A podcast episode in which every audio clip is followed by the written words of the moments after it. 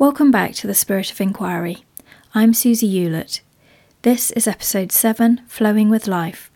Water doesn't resist, it flows. A river adapts to whatever surroundings it comes up against and continues to flow. It will find a way to go where it wants to go by nature. Since life, like a river, is constantly moving and changing without our direction, there's less for us to do than we may think. There's life moving and flowing, and we're just part of the flow. We just forget this at times, or perhaps don't even realise it.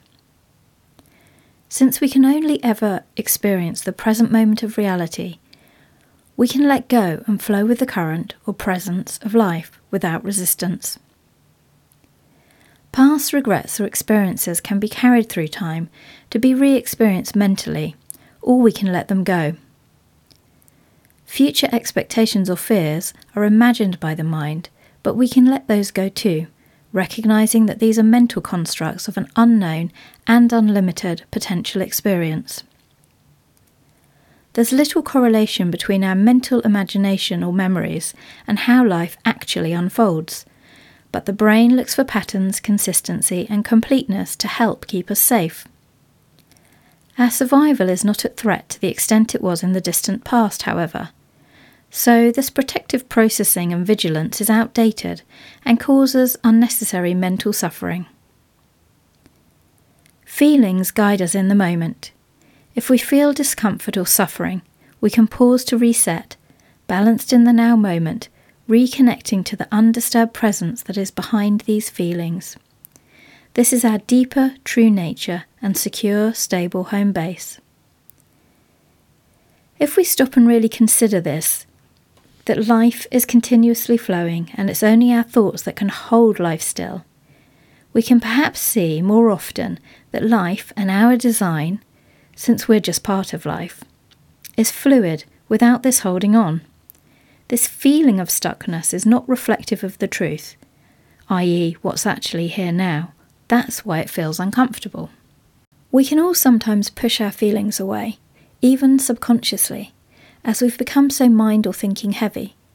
But we can mindfully stop and drop into the body and the exact present moment to feel or just notice even what's really here now.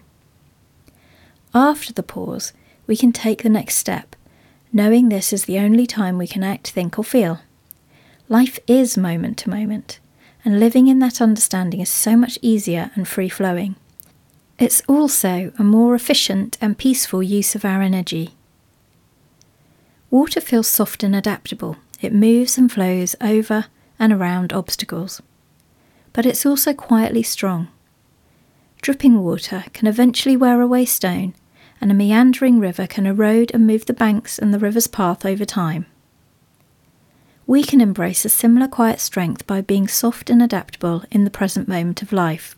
This simply means being open and receptive to what is.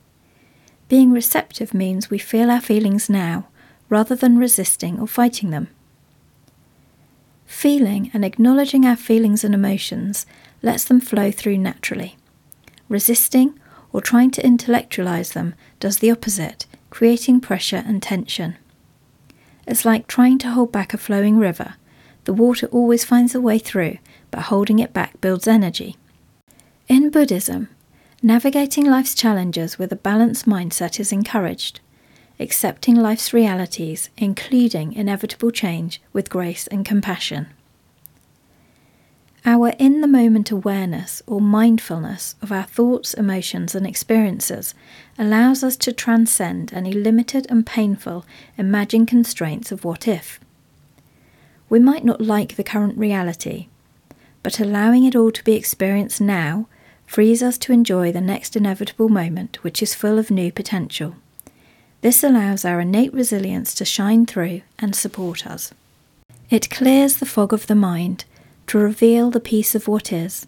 Life and our experience of it is a gift. There's freedom in being with what is and flowing with the endless stream of isness, moment to moment. Can you feel the freedom in this?